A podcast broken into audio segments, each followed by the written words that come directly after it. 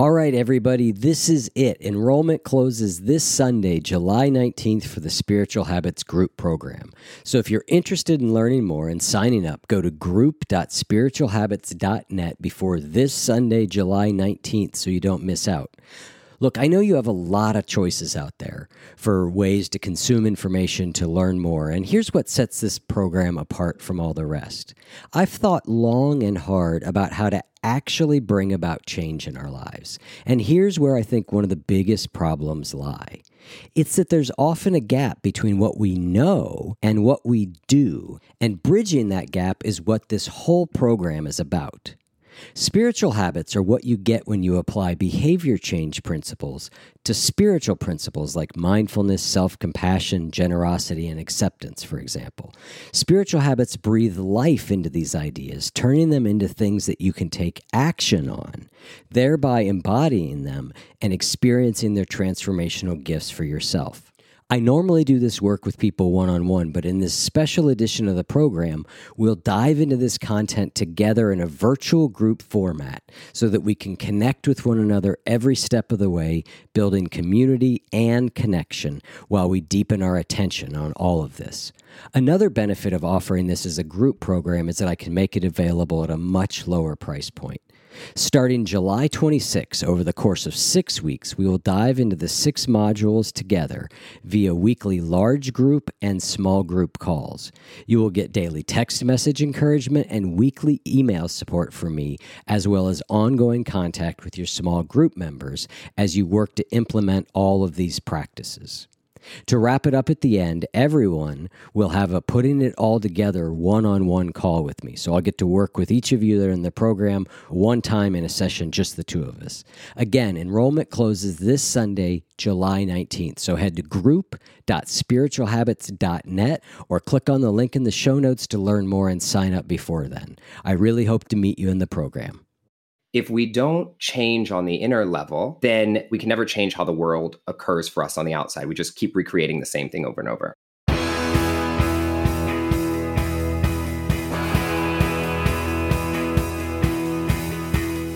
Welcome to The One You Feed. Throughout time, great thinkers have recognized the importance of the thoughts we have. Quotes like garbage in, garbage out, or you are what you think ring true and yet, for many of us, our thoughts don't strengthen or empower us. We tend toward negativity, self pity, jealousy, or fear. We see what we don't have instead of what we do. We think things that hold us back and dampen our spirit. But it's not just about thinking, our actions matter. It takes conscious, consistent, and creative effort to make a life worth living. This podcast is about how other people keep themselves moving in the right direction how they feed their good wolf.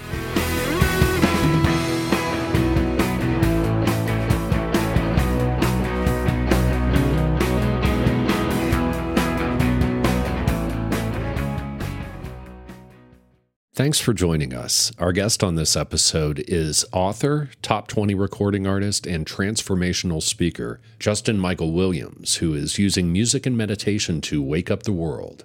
With over a decade of teaching experience, Justin has become a pioneering voice of color for the new healing movement. Between his podcast, keynotes, and motivational online platforms, Justin's teachings have now spread to more than 40 countries around the globe. His new book is Stay Woke, a meditation guide for the rest of us. Hi, Justin. Welcome to the show. Thank you so much. Super excited to be here, Eric. I'm excited to have you on. Your book is called Stay Woke, a meditation guide for the rest of us. And I think it's really perfect timing for us to talk about a lot of things really around uh, inner work and outer work. And so we'll get into all that in a moment, but let's start like we always do with a parable. There is a grandfather who's talking with his grandson. He says, In life, there are two wolves inside of us that are always at battle. One is a good wolf, which represents things like kindness and bravery and love and the other is a bad wolf, which represents things like greed and hatred and fear. And the grandson stops and he thinks about it for a second and he looks up at his grandfather and says, Well, grandfather, which one wins? And the grandfather says, The one you feed. So I'd like to start off by asking you what that parable means to you in your life and in the work that you do. It means so much. it means so much because, you know, it's, it's interesting my work really intersects the context in which this fable even takes place in our minds and ultimately in our lives. And I think when we're talking about things like inner work or spiritual work or any, any of these kind of psychological work or these other things that we're doing, that's really holding the battlefield for this war that's happening inside. And so I'm always really curious and intrigued to think about things like, well, okay, why do we even choose to feed the bad wolf in the first place? Or how come sometimes the bad wolf steals the good wolf's food? And like, how can you be sure that you're you're actually even feeding the good wolf in the first place? And what do you do if you actually end up realizing that you spent so much of your life feeding the bad wolf when you thought you were feeding the good wolf? You know what I mean? And right. And this applies for us. I think what's so fascinating, what we're all learning in this time, Eric, is like this applies on an individual level and on a collective level. And we're seeing this in the world play out in so many ways right now because ultimately there's this unending war existing in our minds and it creates all this anxiety and stress and there's these shadows and social justice issues and personal traumas and collective traumas that have to come up and what i tell people who are like inner work and this stuff who cares it doesn't matter i just need to be out there taking action and doing things is first of all if we don't change on the inner level then we can never change how the world occurs for us on the outside. We just keep recreating the same thing over and over. And secondly, the reason our individual work matters so much on the collective level is because a nation is just a collection of individuals, right? It's just like all we are. and so, like, how else can we change? And so, anyways, when I think of this fable, and, you know, I think of the metaphorical versions of like, you know, what if you've been feeding the wolf the whole time, the wrong wolf in this? It really intersects big questions that I think a lot of us ask, like, you know, how do we step into our purpose? How do we overcome self sabotage? How do we deal with the inevitable anxiety and stress that comes from this war that's going to happen? And, you know, what do we do when we fall off track? What do we do when we realize that we've been feeding the wrong wolf and we recognize that we need to course correct? How do we do that? and I, I, think that's a big thing that's even you know the world's having a reckoning with right now i totally agree you say very early in your book i'm just going to read something you wrote you say and if you grew up like me overcoming systematic oppression homophobia sexism depression poverty toxic masculinity community disempowerment racism and trauma you need a different type of meditation one that doesn't pretend the struggle doesn't exist yeah so first say a little bit more about your background and, and what brought you to meditation. So, I think, like probably many people listening to this, you know, I grew up with the classic case of what I call overachievers syndrome. and, you know, this this happens for many reasons for different people, but for me, you know, I grew up in a home in the Bay Area, Northern California, um, in a town called Pittsburg, California, in a house with gunshot holes literally on the outside of my house and domestic violence and trauma and addiction and abuse and, and just so many different things that a lot of young people especially young minority um, people of color are facing today. And my adaptation to that to being in the closet and having all this trauma my adaptation was I'm just going to be really smart and get out of here. Mm-hmm. Like I'm just going to be really smart and get and get out of here. I'm going to be really successful and get out of here. And and my schoolwork was one of the things that I was the only things that I was validated for. I got bullied and teased a lot at school for being too feminine or being different, and then all the stuff happening at home. So I just zeroed in on if I can accomplish, if I can achieve, then I'm going to make it quote unquote i'm putting air quotes here with make it you know? And i did everything. I checked every box there was to check. I graduated the top of my class got a full ride scholarship to go to ucla i'm out of the closet go from living in the hood to living in westwood which is like a bougie neighborhood in los angeles for anybody's ever been. And i have extra money for the first time because i got all these scholarships because i was the top of my class. And what happened was after about a year at school i sat down and i had this moment and i said hold on I did everything. I checked every box and I'm still miserable. Why am I still miserable? And I think we all have these moments in our lives where we've tried to change our relationships, our jobs, our house, our this, our that. We try to change everything from the external, hoping that it's going to change something within. But that's not how it works. I mean, we have to learn that lesson over and over. You know, this is why I, I laugh with with some of the people that I work with and say, this is how you can get out of a relationship with somebody and then get into a new relationship and three months later realize you're in the same relationship but with a different person it's right. because you know right. it's because the change hasn't happened internally and so for me i went to a mentor and i was in a really dark place um, i had an eating disorder I I w- just had so much anxiety feeling like I, I don't know what to do with my life and one of my mentors gave me this lesson and said you should try meditation and i literally at that moment eric my response so mind you, this is over a decade ago. Oprah hadn't done any meditation challenge. Like I didn't know any person of color that I knew meditating. And I literally go, meta what? What is that? like this was my response. Like, I'm not doing that shit, you know?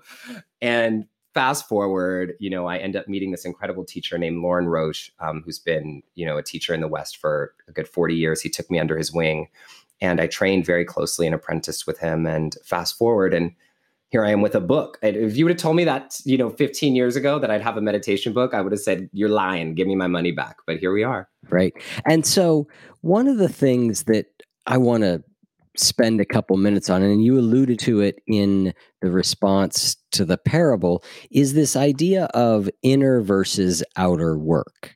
And you just even alluded to it in your answer right there, because what you said was, hey, I was really focused on if I just change things on the outside, if I just get out of this bad neighborhood, away from this problematic family, if I get away from bullying, if I have more money, I'll be happier, right? So there's internal versus external work on the individual level right? And then there's the more broad societal level, which says, okay, how much time do I need to spend meditating versus being out on the streets or, you know, advocating for political campaigns or community organizing and and i think that finding the right balance of those things on both those levels i find to be um, really challenging but really important work. Like it's not enough just on a personal level for me to be like well i'll just change my reaction to everything because there's some things in my life i should go about changing. Like oh okay i was in a job i didn't like so much so i could change that but without the internal work and then the same thing at a societal level right? It's not enough for me to just become happier at least seems to me right? There's a role to play in a in a greater transformation. So when you think about balancing those things in your life how do you think about it? I'm so glad you asked this question because i, I recently posted a, a video on my instagram talking about this because the work that's happening on the external is absolutely important and essential. The making noise the protesting the dismantling the systems the changing it all. And what I know for sure is that if we haven't done the internal work to match it, we could elect 10 new presidents. We could change the police department. We can do all the things that we want to do in the world, but we'll just end up rebuilding the same system that looks slightly different if we haven't done the internal work. And so, what I encourage everyone to do is yes, do the external work. If you're in an unhappy place, if you're in an unhappy relationship, if you're in an unhappy life, and if our world is having things that are in dis-ease, then we have to, of course, address those things externally. And I think one of the things we're learning in the world right now with gender and beyond is this idea that things aren't as binary as we've made them right? And this idea of I can only do the external or I can only do the internal. What's happening right now is you need to be doing both and recognizing that they're affecting one another. The way your world is occurring and the way your environment is is affecting the ability for you to do internal work so for example if you're growing up with trauma like i said and oppression and or you're in an abusive toxic relationship or in a really bad job that's going to affect your internal landscape we know that and then at the same time, if you're doing the internal work and the emotional healing or the social justice work or the dismantling white supremacy or the different things that are happening within, then that's going to change how the world occurs outside of you. So it's this feedback loop. And so when you ask me specifically the question, Eric, around what's the balance, I think the way that I find balance with it is to drop the word balance and recognize that you have to be doing both at the same time and it's the same work i have let go of thinking that when I'm meditating, that has no impact on it, it's a part of my social justice work is my meditation. It's a part of my creativity. It's a part of my productivity is me taking that time to do the internal work that i need to do. And whether that's meditating or whatever you know like i tell people this all the time i actually I, I almost said this in the book, but my publisher made me take this out. Like, I actually don't care about meditation. I know that's shocking for somebody who has a book about meditation who's been teaching it for almost a decade. The only reason I teach meditation at all is because of everything that I've done and everything that I've tried. And I've tried it. If you can name a healing modality, I've tried it. Meditation has been the thing, hands down, that has grounded it into my life and help me day after day after day to go back to your parable to make sure that I'm feeding the right wolf. It's been that check in marker for me. And that's why I teach it to other people because it has made the biggest impact on my life as well. Yeah, I love that idea that when we're doing either inner work or outer work, if we're doing it in the right, I don't know if the word I would use is spirit or uh, perspective context maybe context even. that it's both it's both right and, and and right i think that there i know a lot of people who and i've interviewed a good number of them who will say yeah outer work is important and by that i mean societal outer work but what what their life seems to reflect is just a constant sort of inner focus on meditation and the idea is that well i've got to get the inner vessel right before I can take it into the outer world. And and I don't agree with that. But I love that idea that it's both. And and balance is balance is a is a tricky word. Early on in the show, I asked a lot of, you know, is it this or is it that questions? And and after a while I realized, well, the answer to all those questions was always both. You said something in the book that really stood out to me, and it it is similar to what we're talking about here. You said your thoughts don't create your reality I repeat, your thoughts do not create your reality. The true reality is some of your trauma was never your fault to begin with, and overcoming it is not just a matter of thinking your way through it.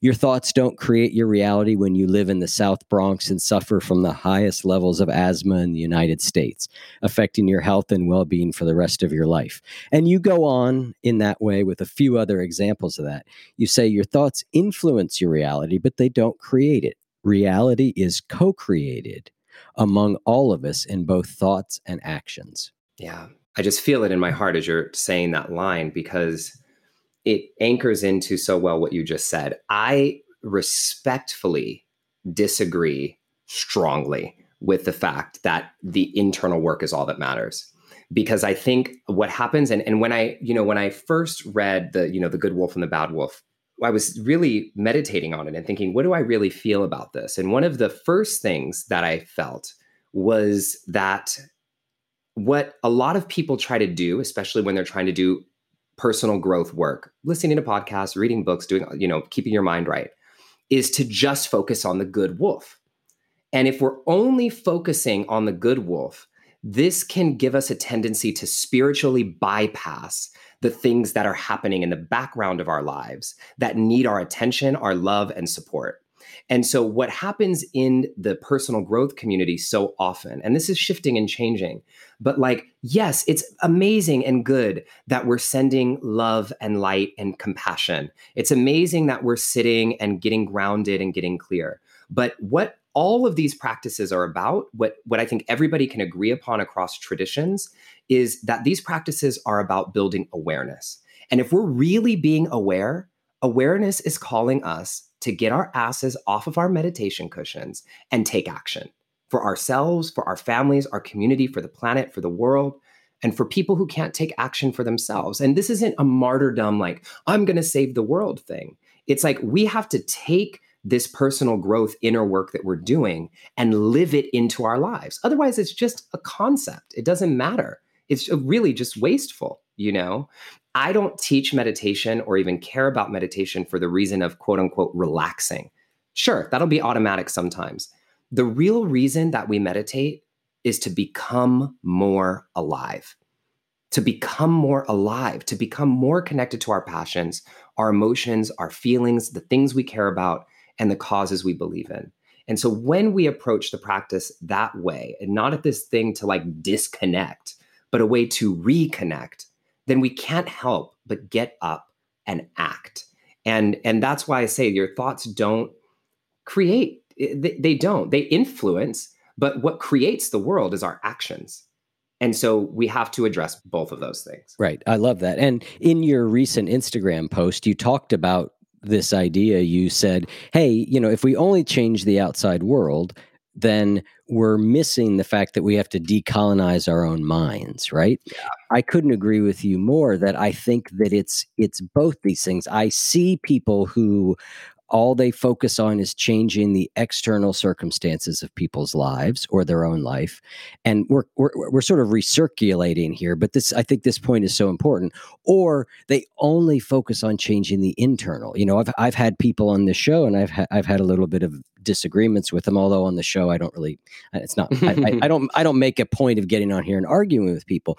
But there's this sense that if you just thought right about everything, everything would be okay. Mm-hmm. And to your point, you use the example about, um, you know, if you live in the South Bronx and have asthma, or, you know, you use another example of a little girl who's molested by her stepfather before the age of six, right?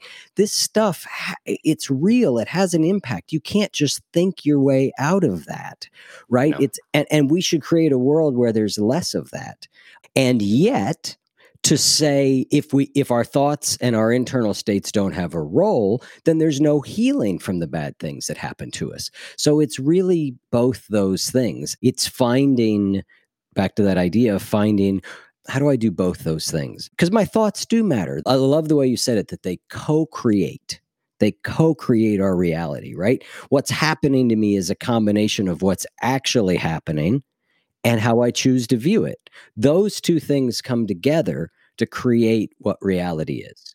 How many ideas have you had that you've sat and thought about for months or years and not done anything about it? And how did that impact your actual life in the world? Nothing. If you have a book idea that you've been thinking about for three years and you haven't written the book, the world doesn't have the book. It's in your head. Right. You know what I mean? And so, but the the taking the action and bringing it into the world is now how the world gets influenced, which creates a loop and then changes your reality and changes the thoughts. Yep. And so, it, you know, just it's very simple when we think about it. And um, yeah, I, I just feel that it's a balance of both. And action right now is really what we're needing more of from people who have been doing this conscious spiritual personal growth work. That's a great way to say it. This is a question that feels uncomfortably direct to ask, but I'm just going to ask it anyway. Please. Which is that as somebody who has, as you've said, you're gay, so you've got that, you know, you're oppressed in that way. You're black, so you're oppressed in that way, right? Yeah. You grew up poor. It's another issue, right? Is it possible for you to have all those things sort of quote unquote going against you and for you to still live a happy and wonderful life? Oh, thank you. No one has ever asked me that question as directly as you just did. And the answer that I'm going to give you is absolutely, and it takes a lot more work.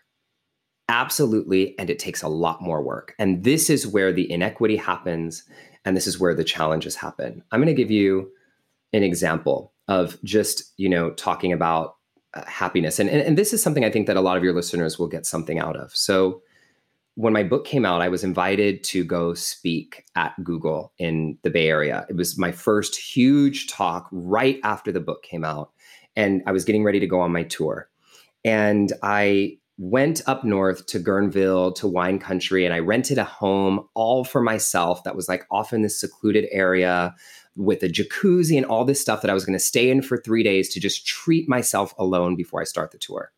And I drive up, and this is regardless of anybody's political beliefs. I'm just saying what my experience is. So I drive up, it's 9 p.m. I'd been driving all day. I have a hoodie on, some sweats because I've been driving for like six hours. And I pull out, and the house across the street, which is the only house anywhere in sight, has this huge Confederate flag hanging off of it and a huge sticker that says Make America Great Again. And I immediately went from happiness and excitement to complete fight or flight. And who am I now, this black man in a hoodie at night alone, walking up to this gorgeous home with these people that have this Confederate flag across the street? I'm uh, going into the jacuzzi at night by myself. What if they call the police? What if this, what, like, just completely lost in the in the thought of all of it and i had to call one of my mentors and like calm myself down i didn't end up going outside that night i changed my clothes before i got out of the car to make sure I was wearing something brighter so I didn't look like a quote unquote burglar. And the next morning, even though I didn't want to read, I got and sat out on the porch and read a book so that I can make sure that these people across the street saw that I was a nice black person. And so I want everybody to know for people out there who have black friends and family members and other people of color who are doing things, this is regular. What I'm sharing with you is not an unusual experience. And the reason I'm telling you this story is when it comes to the concept of privilege in particular, a lot of people have t- a tough time with this because they're like, well, I'm not privileged. I'm white, but I'm not privileged. I grew up poor. Or I'm not privileged because I'm also gay. Like, first of all, privilege is not about what you've gone through, it's about what you haven't had to go through. That is the way that we think about privilege. This is not the oppression Olympics, and it doesn't deny any of your trauma. But what it says is there are things that you haven't had to go through that other people have to face. And as it relates to people who, I'll just say right now, because this is very present in the world, are African American, it doesn't matter how much I accomplish, what school I go to, how much money I make, what car I'm driving, or how many degrees I have. When I am driving in an area in a hoodie, and if I get pulled over by the police, they see me as a threat, as a part of the collective. And so all of these different ways that people of all kinds, gay, black, poor, Jewish, whatever, these are all things that we have to succeed in spite of, that sometimes other people don't have to face. And the last thing, just to tie this in, Eric, is the idea that your thoughts create your reality. One of the things that I say in the book, and I say often when I speak at companies, is that's a very privileged thing to say that you can just think something and then create it. That's not the way that people who've grown up marginalized experience the world. Because if I'm a woman whose husband gets shot by the police in the car, whose thoughts created that? You know? So, anyways, I, I can go on and on as you can tell about this. I'm really passionate about this, but I, I I think we can live happy lives. And what we have to do is we have to again decolonize the oppression that is within us because we end up oppressing our own selves. And we have to do the external work to decolonize the structures that are holding people back from living in the greatness and the dignity that is their birthright.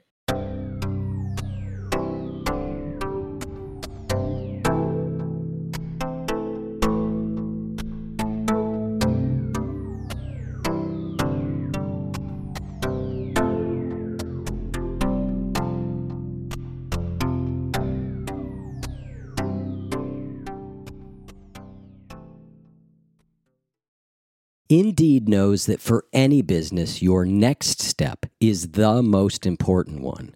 Like hiring someone who can make a real impact. Indeed helps you find high impact hires faster without any long term contracts. And you pay only for what you need thanks to their super flexible payment options. So why not take that next step with Indeed? Get started with a free $75 credit for your first job post and get in front of more quality candidates. Go to Indeed.com slash wolf. That's Indeed.com slash wolf. Terms and conditions apply. Offer valid through September 30th. Sleep. We all love it, and most of us probably want more of it. But rather than getting a solid night's rest, we often find ourselves scrolling social media or reading the news when we should be powering down for the night. That's why we're excited to partner with Calm, the app designed to help you ease stress and get the best sleep of your life. One of the things when I was preparing for the Gretchen Rubin interview that we talked about was this idea that oftentimes we're too tired to do anything. Like we're too tired to read constructively, so all we do is scroll the internet or watch TV. And she said when she feels that way, she goes to bed, which is a great idea, but sometimes I'm not quite there, right? And that's where Calm is really helpful because they've got a whole library of programs that are designed for healthy sleep, like soundscapes, guided meditations, and over over a hundred sleep stories narrated by soothing voices like Stephen Fry, Kelly Rowland, and Laura Dern. They're that perfect transition from I'm out of gas to do anything else and I'm not quite ready to be fully asleep yet. There's over 85 million people around the world using Calm to take care of their minds and to get better sleep. For listeners of the show, Calm is offering a special limited time promotion of 40% off a Calm premium subscription at calm.com slash wolf. That's 40% off unlimited access to Calm's entire library, and new content is added every week. Get started today at calm.com slash wolf. That's calm dot com slash wolf. You do a exercise in the book that I've seen done in some other places too. I've heard it referred to as a privilege walk or different things, but it's basically an exercise where you ask a series of questions like, well, if you are black, take one step back. Yep. Right. If you're gay, take another step back. Right. If you grew up poor, take another step. And there's certain things that cause you to take step forwards. And what I love about the exercise is that it breaks this down from privilege only being white privilege versus black privilege. Yeah. Right. It shows that privilege happens on lots of different levels. Yeah. You know, and and for me as a straight white male, right, I kind of have the demographic uh, lottery. You know, I won the demographic lottery, yeah. right? In that way, I just did, yeah. right? My privilege story, or the story that tells me that privilege is real, is the fact that I'm making this podcast and not in jail. Because when I was a young man, I was arrested for a number of felonies and should have gone to jail by by all rights. Had I been a black man, I would have gone to jail for a good number of years. Being a white suburban man, I didn't. Mm-hmm. I was given options. I was given options, and they're the right options to give to somebody who's a first time offender like I am. Yeah. They're the right thing to do, but they were extended to me because of those things, right? But then you look at other things and you go, well, if you have mental health issues, take a step backwards, right? Yeah. I mean, so these things of privilege, they don't line up exactly, but it's a real way of looking at in life and going, boy, I personally have been incredibly fortunate. The reason I asked you that question so directly is that because I think it's important that whatever the type of oppression they've had, right? And again, that oppression might hit six out of six. Yeah. you get six out of six, right? You might get one out of six, right? It might be that you were, you know, sexually assaulted as a child. And that if we're waiting for the outside world to all get right, we, like you said, oppress ourselves.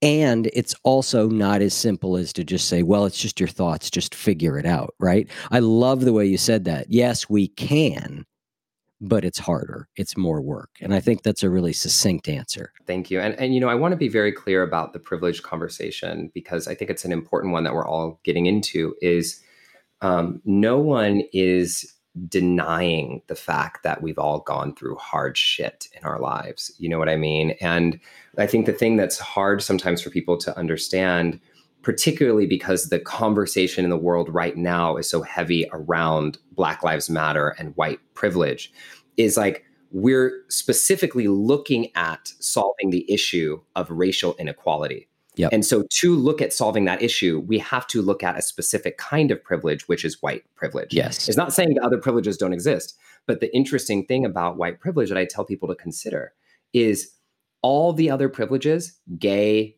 poor, trauma, like they can all happen within the context of being black.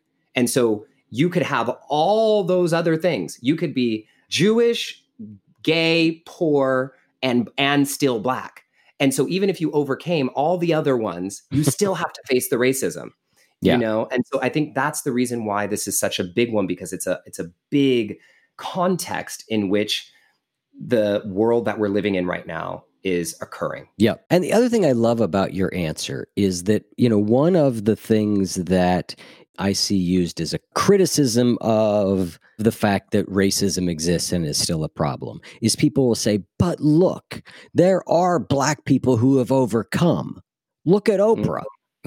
right look at like if if you work hard enough Right. i love the way you put it you just go yeah if you work hard enough Yeah. maybe even Yeah. then you can't right but i think that we have this tendency to pull out the people who have overcome oppression and don't appear to be and go well look if you want it bad enough you just work hard like everybody else does and i think it misses the point and i love the way that that exercise the way you describe in the book people actually it's done in person and they're standing on a line right? And you take a step backwards and you take a step backwards and you take a step backwards. So for me if i'm starting at the starting line and you're starting 15 yards behind me you might pass me but you had a lot further to run to do it. You know a lot of people say this to me all the time and i and i know people are well meaning and this is this is the thing i have so much compassion and so much love for all the people of all colors especially people who are white who are waking up to this movement and willing to get into the messiness of the conversation and question things it's like let's do this we've never had the opportunity in the world to have these kind of conversations together Right. and this is one that i hear all the time like you said the criticism of well well, you made it. Oprah made it. This person made it. Then that must mean everybody else can, like you said. And the thing is, is I didn't make it because racism doesn't exist. I made it in spite of it. And Yes. the fact that you could even point to us and count all five, it, like shows the problem. And number three is from the outside looking in, it appears as though we've made it and have had no many issues. I experience racism all the time in small and big ways. So did Oprah. Oh, Barack Obama, the highest office in our country, still asking for his birth certificate. It's not like because we've accomplished and made money that we've overcome racism. The money's not the marker. you yeah know? Yeah that- yeah that's the hard thing for people to understand is it's not just about the money. Well, and the story that you told there is so powerful in that regard because you had the money Yeah. to go to this place, to this house, you Yeah. know, and yet still, right? Still there it was, right? And and you know, I would have pulled up to that house across the street and had a negative reaction to what I was seeing across the street, Of course. but I wouldn't have been afraid. Yeah. I wouldn't have been worried. I just have been irritated. I just have been like, oh, okay, you know. I like something else you said on your social media the other day, because as a white person who is trying to wake up, albeit slowly, probably, I often say I've got a 22 year old son now who's helped educate me a lot. You know, he's been very into social justice issues.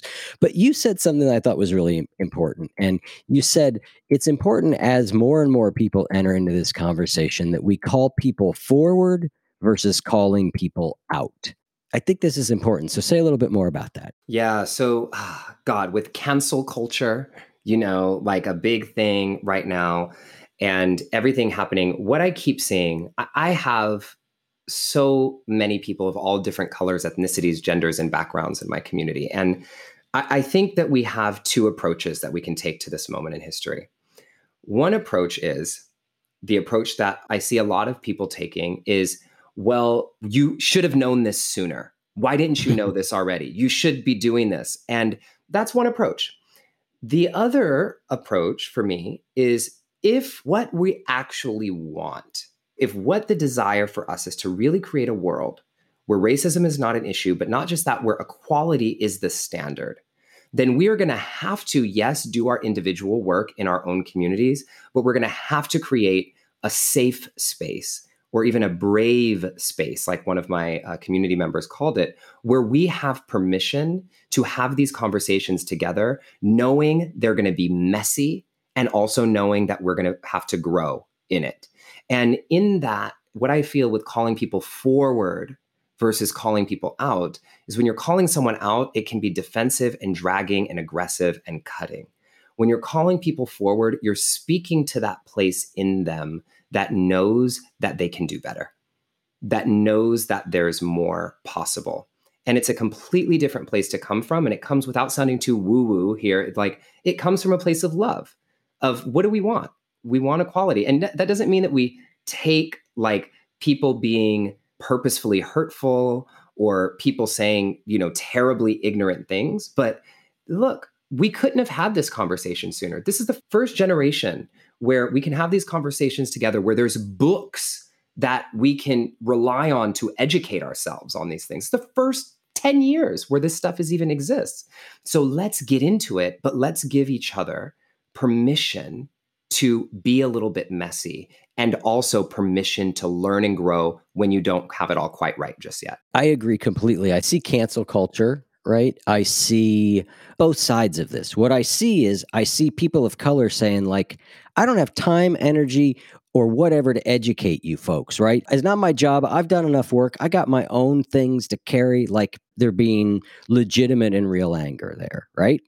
And then I see well-intentioned white people, and and I've been in this camp before where I go, geez, I sort of stuck my head up a little bit to say something. I didn't say it right. And I felt like I got my head cut off. So I'm just going to duck back down under here. And I understand that being white fragility, right? Like I need to go, you know what? If I believe in something and something's important, so what if somebody says something to me or calls me out? Like I got to have the courage of my conviction to, to stand up, right?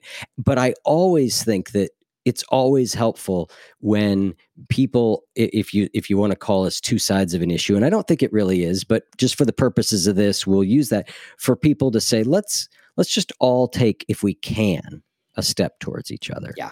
right? And and somebody said something online i just saw not too long before this conversation i thought was really useful and it said if you really want somebody to make a change for the long term shame never works. Ever and I thought, that's brilliant because if what we really want is change, not just venting our anger or our emotions, but what we really want is change, we're not going to shame people into long term change. What struck me so much was your idea of calling people forward, right? Like, yeah, I can point out what you said if what you said is ignorant, if it's hurtful, if it's not knowledgeable, but I can do it in a in a way that says like, "Hey, come closer." Yeah. What like what's the intention? Come, closer. What's the intention yeah. of the call? Is it you know, and the intention is like I love the way you said that, Eric. Come closer, and you can feel that. It like, and that doesn't mean that sometimes our reactions when things are happening that are wrong can't be loud or even strong or sharp but you can feel the difference when even anger is expressed from a place of love and growth versus a place of just wanting to cut things down. Yeah. Yeah. So, you know, I, I think this is an essential conversation. And, you know, just to tie a bow on on this, uh, what I believe and what I think is important right now is black people are right in saying that they aren't responsible for making sure white people learn because there are books, there are tools, there are things and a context that I like to give people is when Black people have to hear and listen to white people work through it, it's like we're cutting a wound open over and over and over and over, and then have to like get back to our lives of like trying to have a podcast interview. Do you know what I mean? Like, it, it, like trying to go on Zoom and work. Yeah. And so there's that. And I think that what needs to happen is there is a space for white people and black people, I'm just being very binary here, to do the internal work that needs to be done. There is a certain amount of work that needs to be done in our individual collective groups. Because, for example, when we look at the history of racism in our country, oftentimes what black people when they realize the real history what they need to process is anger and rage and oftentimes what i find white people have to process first is guilt and shame yeah yeah. you know, around a lot of it. And th- that's being very generic or generalizing. So, like, there is a space for us to do our own individual work with what's coming up. And there has to be a space created for us to step closer to one another. And that, I think, both of those things have to happen, not just one or the other. Yep. I think that's a great way of putting it. So I want to zoom kind of back down now to the individual level. And I want to talk a little bit about your approach to meditation because um, I think it's important. And you say that the reason most meditation apps and techniques don't stick is often because they force you to concentrate on things you don't really care about how do we meditate on things that we do care about? I know that I'm asking you to put a book into the next eight minutes, right? Which is not fair. But but tell me a little bit about your approach to meditation and and how it's different than what most people would think of meditation as being. Yeah, so there's a lot of styles. And one of the things that is, you know, fact is that most styles of meditation that are being practiced in the West um, derive from styles of meditation that came from monks. Now, to become a monk, way back when meditation started, you had to leave your family, leave everything behind, no passions, oftentimes no food, no water, sit in a cave or underneath a tree and devote your life to spiritual practice, cutting off your emotions, cutting off your needs, no sex, you know, ever like all these things are gone. And so the ancient monks had to create a practice to help them disconnect from their worldly desires. And one of those practices, one of the most powerful of those practices was meditation. Now, the issue is we're not monks, right? We are, we like, hopefully some of us are having sex every once in a while, but you know, we're first world people with iPhones and passions, and we're not actually wanting to disconnect. We're wanting to connect more purposefully and more meaningfully. And so the when you're doing the wrong kind of meditation, a way that you know is it often feels like you have to sit down and try to get your mind to stop thinking and you just can never stop thinking and then you're beating yourself up because you can't stop thinking and it feels like this war literally or chore of accomplishing this goal that can ha- barely ever happen. And if it does it's for like 3 seconds you know of a whole practice. But when we shift to doing other styles and there's several the style of meditation that I teach is called freedom meditation. What I invite people to do, this is the process that I take people through in the most micro version I can give to you, is I guide them through an experience of first identifying and becoming aware of where they are in their own life right now for real, like the things that are happening, the self sabotage, and all the joyful things as well. And then to go into the future and imagine a future version of yourself that's living the life that you actually want to be living on an individual level and on, on a collective level. And then I ask a question here's you now. Here's the you that you want to become on the other side. What's in the gap? What is the energy that is differentiating the you that you are now from the you that you want to become? And when I ask that question, people will say things like confidence or power or alignment or commitment or even one kid one day said to me, Beyonce, you know, and then this focus, the energy that you define as the gap, is what we use in the meditation practice as what's also known as a mantra. And mantras can be different things. They can be candle flames or your breath or a word or a word in Sanskrit. And what happens is so often people are given these mantras that they don't understand and don't care about. and so it's like, here's the real thing that I'll say here. The real point of meditation is to realize that the guru is within you. And what we've learned to do, and this is decolonizing even the wellness space in the meditation world, is what we've learned to do is to rely on some guru or some app or some person on the outside to tell us what we need so that we can be well. And what I'm suggesting, and what many of the practices for householders like us, people in the world, suggest is you have the answer within you. So instead of going to a guru and them telling you you need peace or bhavana namaha, maybe when you get clear on your practice, you realize you don't need peace. It's not bad to have peace, but you need power. And that's a very different meditation practice to do when you're focusing on the energy that you need to step into the world and the life that you deserve to live.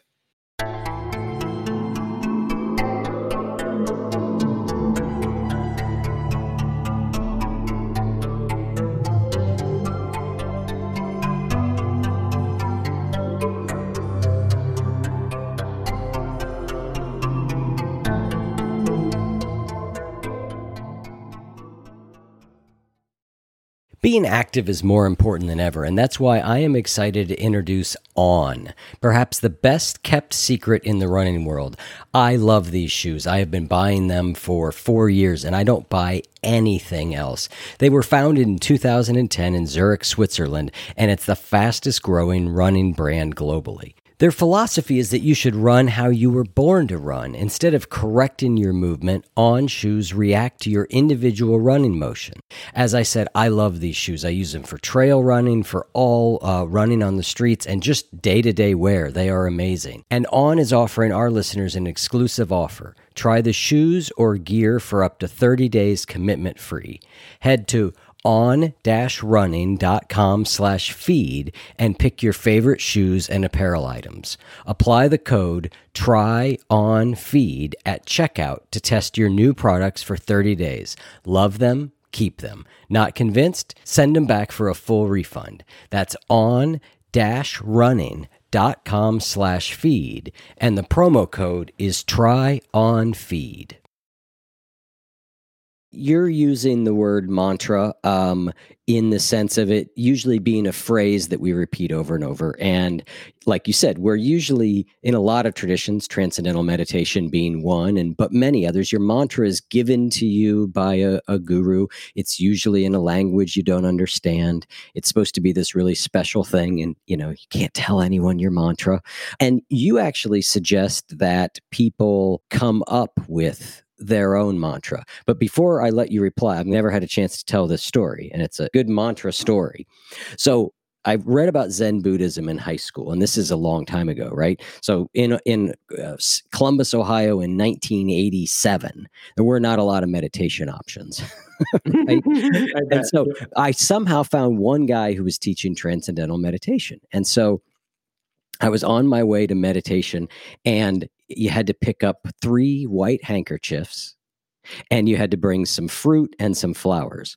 Well, I went to a department store at the time and I shoplifted my handkerchiefs, got arrested, which I had never, I'd been a shoplifter all my time, never, never gotten caught. So then I went to Transcendental Meditation and I got my special mantra, the one that you can't share with anybody. And within two hours afterwards, I had gathered a group of my friends together and I had taught them all the mantra and taught, and tried to teach them tried to teach them how to meditate. So I don't know if all my subsequent years of meditation struggles were a, were a result of this shoplifting and then the then just throwing my my mantra out to the whole world. Um, yeah. But I like your idea. You say that come up with your own mantra, one that's got some juice for you. I love this story, Eric, by the way. This is hilarious. and I'm just like, you were the expert here with that when you were younger. And so the thing is, is I want to be very clear that I am not like bad talking any app or any style because there's different styles for everyone. There really are so many different styles for everyone. But what I know, because I have the gift of being a teacher who people just are like really honest with, people who've even been meditating for years, they come to me and they say, okay, I've been meditating this whole time and really I'm just beating myself up in my head the whole time. You know, trying to stop thinking. First of all, even the idea that you can get your mind to stop thinking, if we really think critically about that, is the silliest thing in the world. It'd be like yeah. saying, oh, in order to meditate, you guys, let's get our heart to stop beating. Right. One, two, three, go. Like, not going to happen. And also, not something that I think people even really want to happen. They've just been told that they should want that. Mm-hmm. What we mm-hmm. want is not to get our minds to stop. We want to get our thoughts to work for us instead of against us. That's what we yes. want. Yes. You know?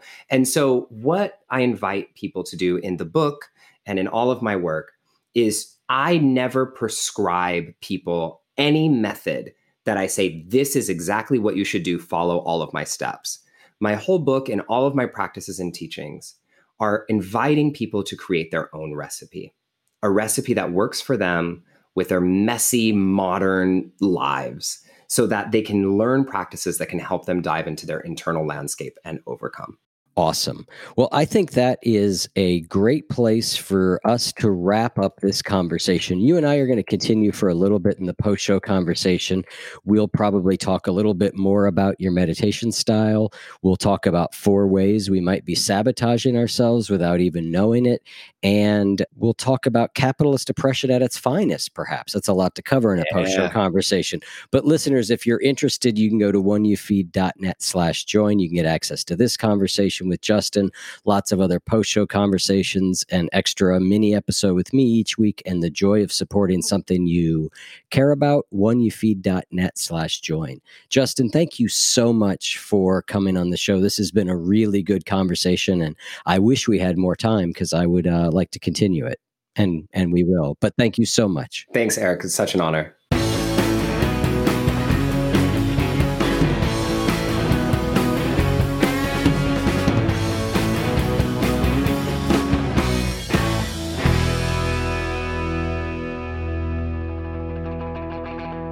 If what you just heard was helpful to you, please consider making a monthly donation to support the One You Feed podcast. When you join our membership community with this monthly pledge, you get lots of exclusive members only benefits.